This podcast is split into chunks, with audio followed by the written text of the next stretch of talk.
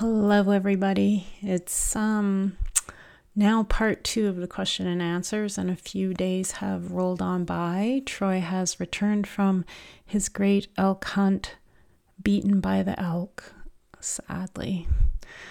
Um, we still have the possibility of a couple deer, but elk, which we were really hoping for, isn't going to happen for us this year. Um, we've been spending the week working on the root cellar like crazy, all the things that have to be done before the snow flies continue to condense and saturate in our lives, and that's okay. We put the glass um, on the screened in porch today, which always feels a little sad because we love it in there. We love just sitting in there and having a tea and listening to the animal sounds, especially at night. It's quite lovely, but it's pretty chilly here.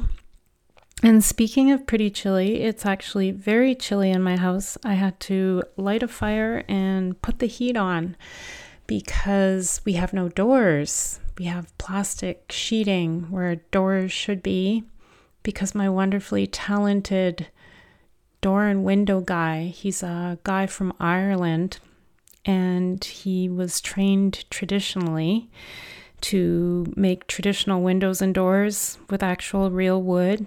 I know, crazy stuff.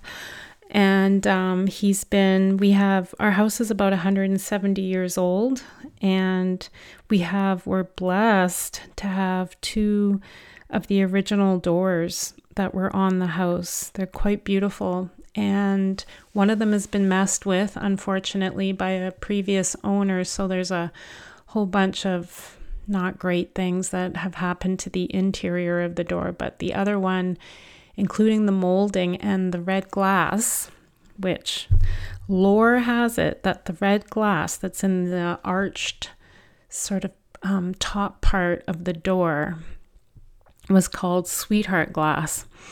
And when a suitor would come and call on you and would bring a red rose, on the other side of the glass, it appears white. So if he was your true love and brought you a red rose when he came to call on you, from your side of the door, it appears white. So we tested this, and I don't know how, but when you do hold the red rose on the outside of the d- door, it's white on the inside. Now, I suppose it would be that way for every single suitor with every single red rose. So maybe it's more that he had the intention and good mind to pluck a red rose. But anyway, we've been able to salvage that red glass happily, and uh, he's fixing the door. All that to say that in the meantime, the nights have gotten quite cold here, and we're pretty much freezing every morning when we wake up because we have no doors. Um, and uh, window is also missing because we took out an old window and it's being replaced. But that happens in stages. So in the meantime, it's chilly. and other than that, the garden is continuing. There's the fall vegetables are still doing well. The carrots, the parsnips, the rutabaga, the winter squash are all still in the ground and doing okay. I'll be planting my garlic next week and um, our freeze dryer is getting its first run. Apparently, you have to run it when you first get it with a loaf of bread in it to suck up any sort of off odors before you actually give it its its first go. So that's what's happening there. And tomorrow I am picking apples at an organic orchard with a couple of friends of mine.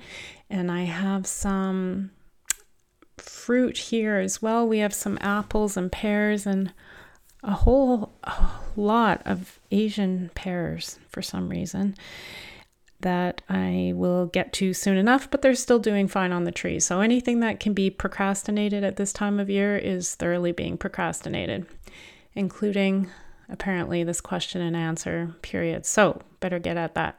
So the first question is from Laura, and she's asking, saying that she just moved to a beautiful place in the countryside outside of London. And I wonder if that's London, Ontario, or London, England. Um, sounds more quaint if it's quaint if it's London, England, but I'm sure it's beautiful either way. Um, what can she do with all the beautiful apples on her new property? And if I recommend any other way to preserve them, if I can can apples, if you can can apples, you can can apples.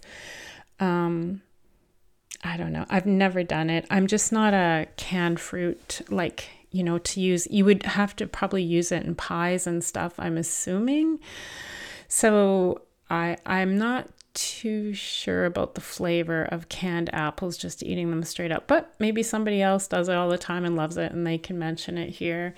Usually, what we do with apples is we'll store them and then you can get quite a few months out of them if you store them in a root cellar somewhere cool. And then um, I make apple butter, just cooking down the apples. You don't even have to add any um, sweetener to it, just some warming spices if you want or not. And I can that, uh, and then we dry some. But the and then a great amount of my apples when it's an apple year because apples don't. There's not apples every year on the trees. Um, I make apple cider vinegar in barrels because I give apple cider vinegar, well, to us, but also to our animals. So um, I'll make those too. And then, of course, apple cider, if you're willing to go for that. There's some, um, if you're looking for some books, there's some great books through Chelsea Green. I can put a link to that on the show notes here. They have some excellent books on homesteading and just sort of natural living. And uh, they have some great, both how to manage like an organic fruit orchard and on also as far as making ciders and fermentations and stuff of apples. So I'll put that link here too. Um, okay, so May is asking what my favorite resources or books are for learning about herbal medicine and remedies, and just mentioning that she's sort of overwhelmed about where to start.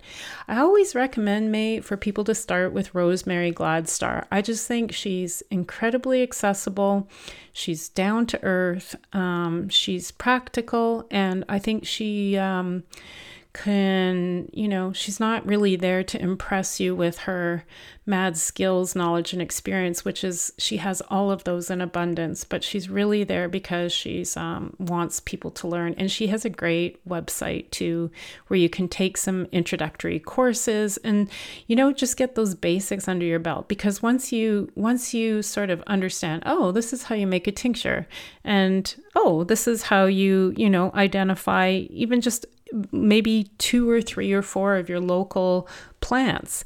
Um, it just builds on it from there. That's how everybody starts. And you're right, there's so much knowledge out there, so many different perspectives. I think sometimes when people have knowledge and experience, they try and um, sort of plump it up and make it seem like it's some esoteric, you know, magical gift given to them by the fairies that is just not for the mere mortal. And um, I think Rosemary is is has enough humility to avoid those trappings. So yeah, I'll give I'll put the link to her site. But if you don't want to take like a full beginner's course or anything, you could definitely just start with a couple of her books, and they're usually pretty accessible through libraries as well. So that would be my, uh, I think she's a great place to start.